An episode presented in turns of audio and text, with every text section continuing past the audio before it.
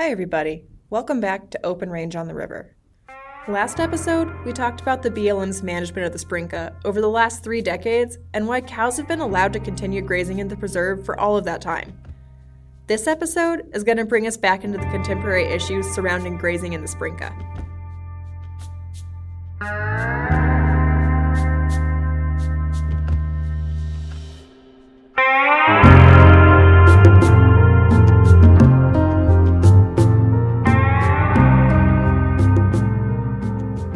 BLM's continued allowance of grazing in the area hasn't been popular outside of the local ranching community.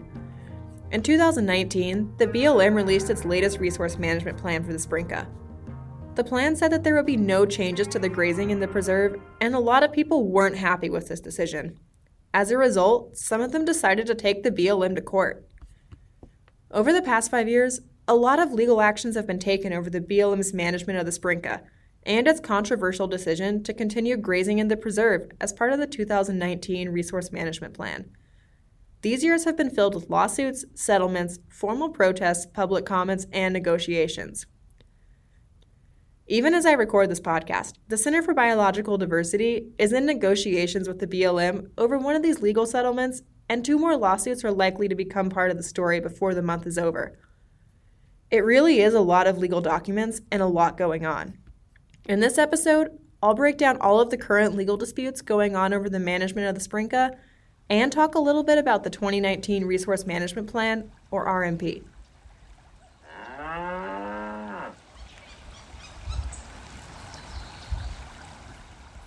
In the summer of 2018, the BLM released its proposed resource management plan for public comment.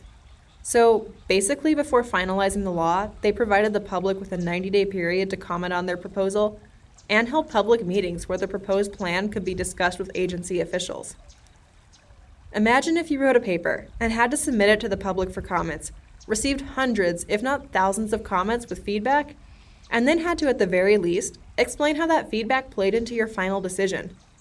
That's what the BLM was doing when they released their proposed RMP in 2018. The proposed RMP included four different options for the future management of the Sprinka. They were alternatives A, B, C, and D. Really great names, I know. Alternative A was a continuation of the existing management regime, where grazing could continue on the four existing allotments.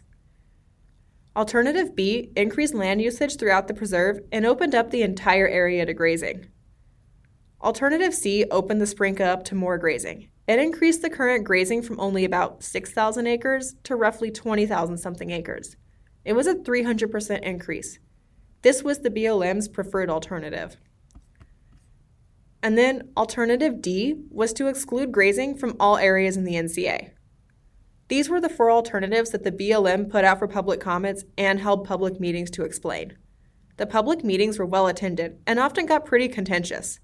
At one point, Scott Feldhausen, the BLM's current Gila district director, told one of the groups gathered, I'm not going to make everybody happy. I'm not sure if I'm going to make anybody happy, but that's just part of the job.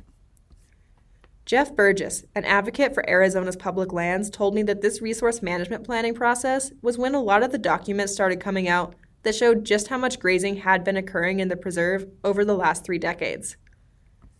While some people had tried to protest the grazing during the 30 year period, Jeff and many other local conservation advocates felt like the 2018 public commenting process is when people really started to realize what was going on and really started to get upset about grazing in the Sprinka. Here's Tricia Gerrodette, a local conservation advocate and past president of the Huachuca Audubon Society, speaking about the 2018 public commenting process. She thinks that in reality, the BLM has achieved alternative B, with grazing throughout the entire Sprinka due to inaction. That's what got um, the most attention, whether from groups or certainly locally, because people attended meetings. There had been um, objections prior to that when the BLM renewed those state land leases without doing analysis. Then um, I think the time frame was that the next renewal of those four leases kind of coincided with the resource management plan. And so, again, I believe the same concerns and objections were raised that those leases weren't supposed to have been renewed to begin with, and then here the BLM was doing it again. At the end of the public commenting process, the BLM received 530 comment letters and 1,000 unique comments. Many of these public comments urged them not to continue with grazing in the Sprinka. They included a comment from Dean Bibles condemning the BLM's management of the conservation area, and a letter signed by 21 scientists urging the BLM to prohibit livestock grazing in the Sprinka. Part of the letter read We wish to apprise you of what we, as scientists with experience and knowledge of the San Pedro River ecosystem, believe is at stake in the Bureau of Land Management's planning process.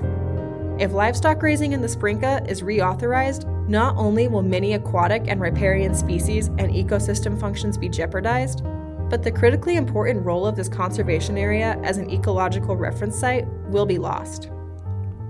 Here's Elizabeth Makings, the collections manager at ASU's herbarium and one of the signatories to the letter, on why the group chose to write to the BLM. Well, they were redoing their resource management plan which they're required to do every 10 years. And so they put things out for public comment, you know. Yeah.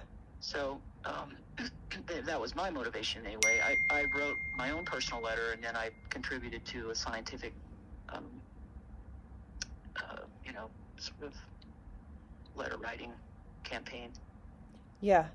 Okay. And so it's just, it's just to, you know, it's to be on the record and it's to to maybe point out things that people aren't necessarily aware of.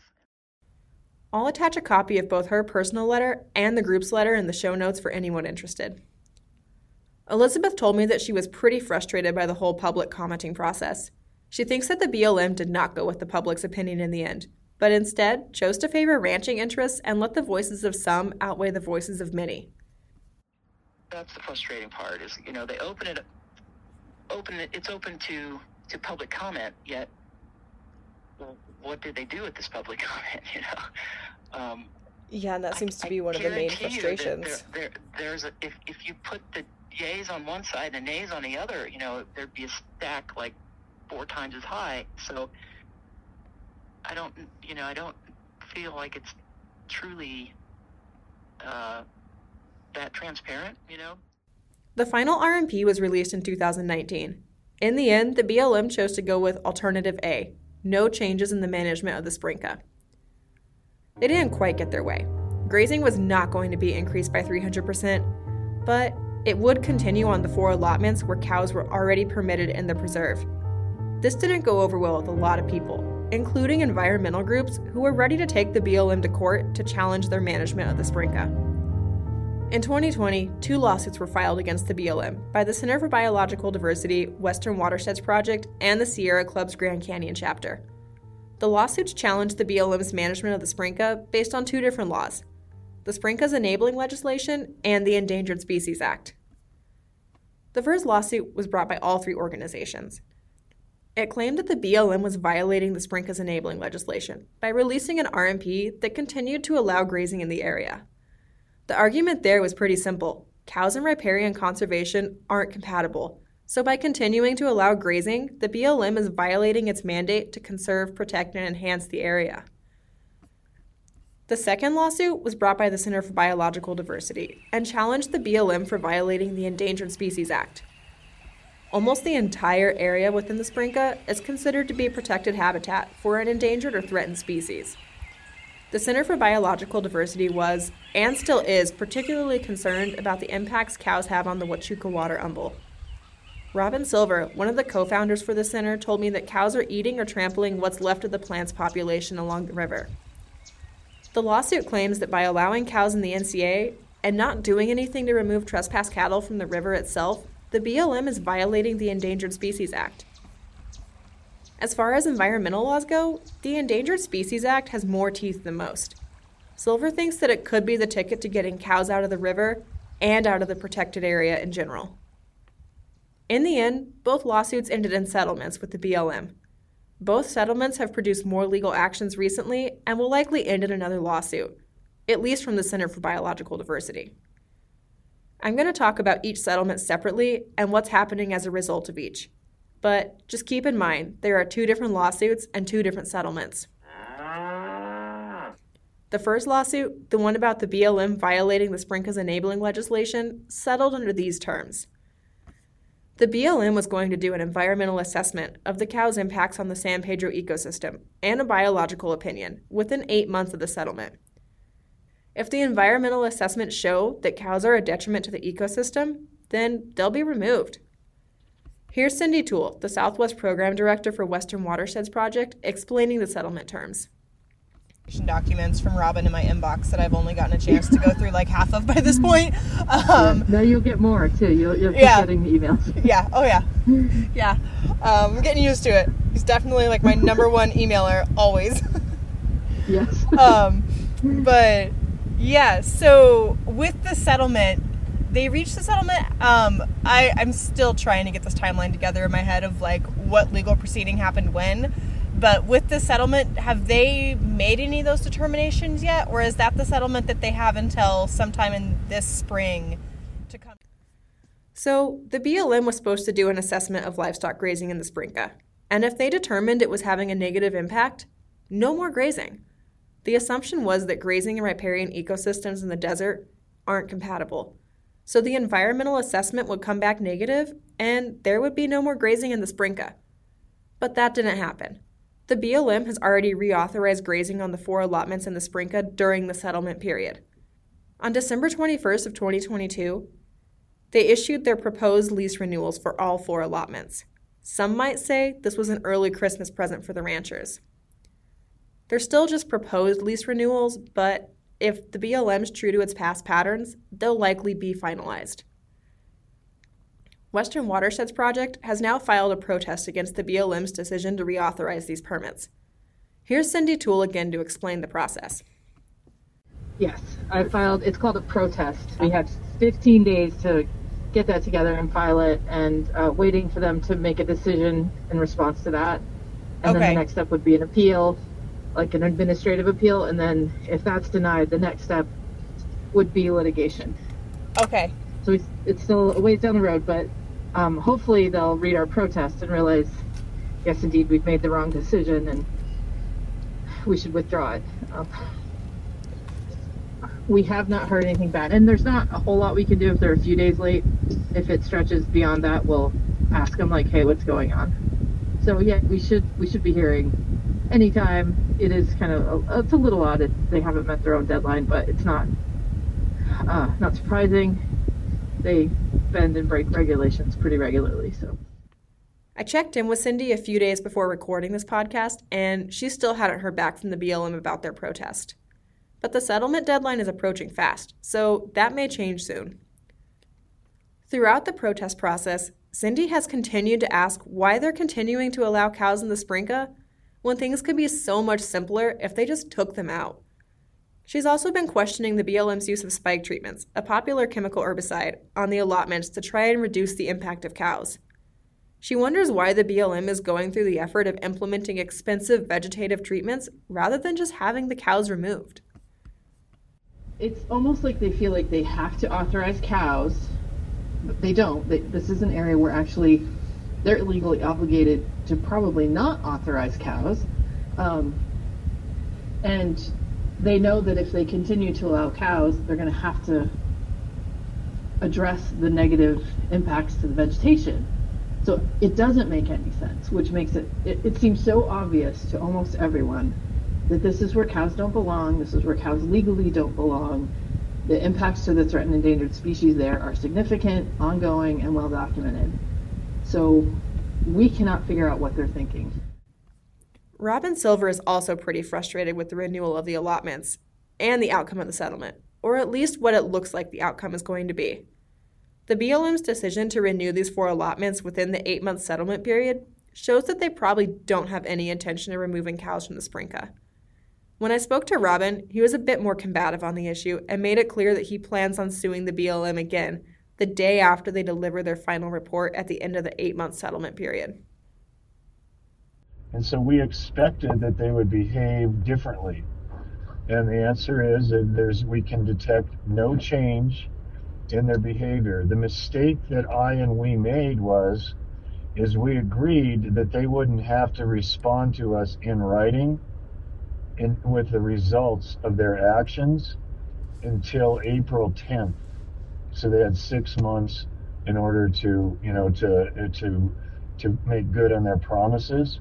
Okay. And, and then I can guarantee you that on April 10th, when BLM tries to lie about, you know, whether they've done anything in response to this settlement, on April 11th, they'll see another lawsuit.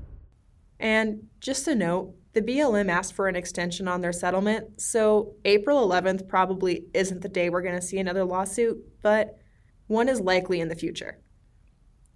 So, what about the second lawsuit? Robin Silver and the Center for Biological Diversity settled this suit as well. The BLM agreed that the center would report trespass cattle in the river, while they reported back about what they were doing to deal with trespass cows in the meantime. They were supposed to make these reports every six months. I checked my email right before recording this, and the number of complaints sent by the center was up to 78. So, what exactly are these complaints? They're officially documented sightings of cows, or evidence of cows, in or on the banks of the river. The complaints get sent to the BLM's field office in Tucson, specifically to Colleen Dingman. Silver told me that they don't technically need to have photos, but if you want to have any chance at the BLM believing the complaint, you better have photos. So the complaints are an email with photos of cows, cow poop, or cow tracks in the river sent with GPS coordinates of where they were taken. While reporting the story, I've gotten pretty used to seeing pictures of cow poop in my inbox every morning. In February, the BLM delivered its six month report to the Center for Biological Diversity. The report listed a few roundups with proposed dates throughout the month that would be taking place in areas where cows were repeatedly being seen. It specified that the BLM would be working with local ranchers in each of the areas to conduct the roundups.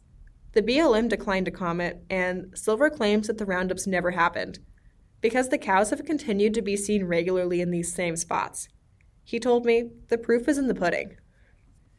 Right before recording this, I was forwarded a complaint with pictures of 59 cows spotted in one of the locations between the Hereford Bridge and the San Pedro House, where the BLM claimed to have done a roundup at the end of February.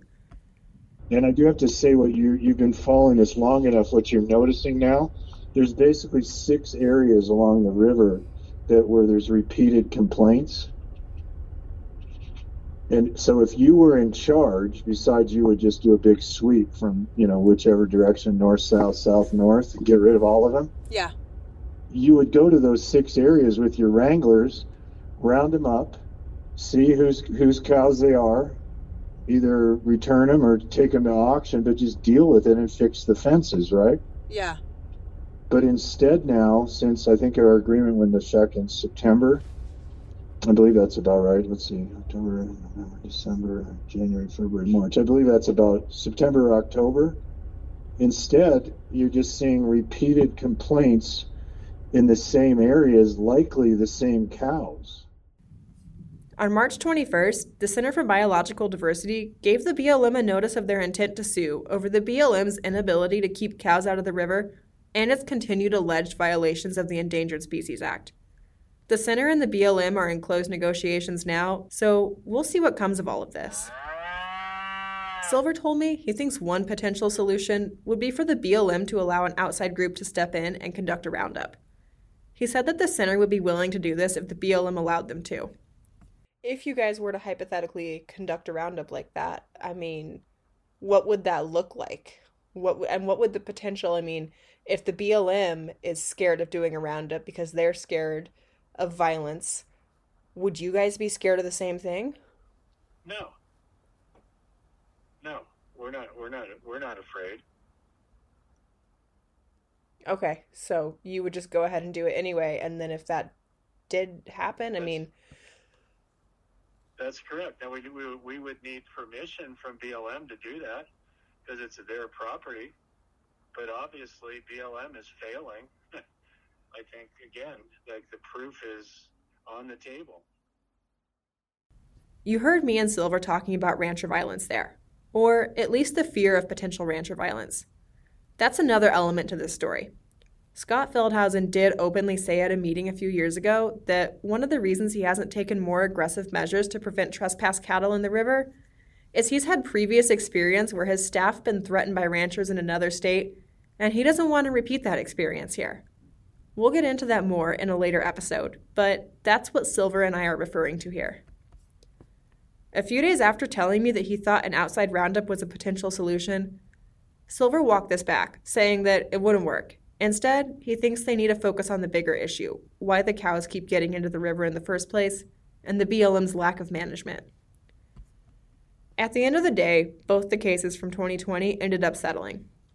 Now, Silver is telling me he intends to sue again in both cases. He thinks it's imperative to get both cases in front of a judge and to take things to trial so that BLM employees can be deposed on their decision making process.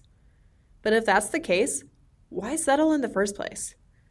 I asked Robin this question. Here's his answer.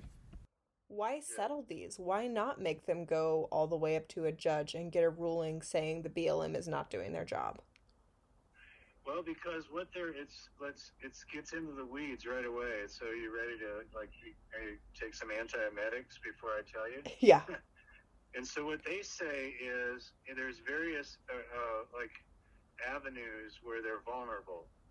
So they have there's something called duty to conserve, and that's that's undeniable. They have a duty to conserve, but then it's questionable on what that means. So if they say, well, we are buying fencing and we intend to fix our fences sometime in the next year, you know, then technically they're doing something. So it's hard to pin them down. If it involves you know, like they did a consultation on the four allotments that are right within the Sprinka. And there, of those particular four allotments, their conclusion is the action itself, which is the grazing on those allotments, is not going to negatively affect the river and the, the dependent endangered species. And so, and to some degree, that may be true because we can't tell where these cows are coming from. And mm-hmm. so then the next place they're vulnerable is the the uh, the NCA is surrounded by other allotments, and the the clearance for those other allotments says, guess what? They'll keep their cows out of the NCA. Right, so but that's where they're also vulnerable, and you'll see another notice of intent to sue coming down really quickly. Cyndi Tuell offered a different reason for the settlement efficiency. She pointed out that litigation can take years, and by settling with the BLM, they hoped that the science would be indisputable enough that they would be forced to take cows out of the Sprinka in a shorter time frame than litigation would provide. Litigation can take a really long time. Like I filed a lawsuit against the Forest Service for grazing allotments in the Arizona New Mexico border area. It's called the State Line Project. It's been fully briefed for almost two years, and the judge is sitting on the decision. So, if we really need to get cows out of this area, the fastest way is to get a decision from BLM that says, You're right, cows don't belong here. Geez, this has been super obvious. Another possible reason for the settlements could be the standard of arbitrary and capricious review that we talked a little bit about in a previous episode. Government agencies like the BLM were created to regulate in areas that Congress and the courts aren't equipped to make rules for. And in general, this is probably a good thing. Congress would likely be a disaster if they were tasked with setting specific scientific standards for clean drinking water, or deciding what the safety requirements should be for rope access jobs under OSHA. This is why we need agencies. But because Congress and the courts don't possess the same level of expertise as an agency, the courts simply review agency decisions under the standard of arbitrary and capricious. This means that as long as the agency can show that it was at least making a good faith effort to follow the law and its decision is not completely outrageous to a reasonable person, the court probably won't interfere with their decision. So, for the lawsuits pertaining to the Sprinka's enabling legislation, a court would have to decide that the BLM is either following the wrong law Remember our previous discussion about them using FLPMA rather than the Sprinka's enabling legislation to manage the area? Or a court would have to decide that the BLM's decision to allow grazing to continue in the area was arbitrary and capricious. Cyndi Tuell believes that the standard of arbitrary and capricious is being met here. Their plan to just make conditions slightly better, but not actually comply with like desired vegetation conditions or wildlife conditions. They're not they're not meeting what the conditions should be in the absence of cows. I think that is an undisputable point that a judge can say you you can't do this.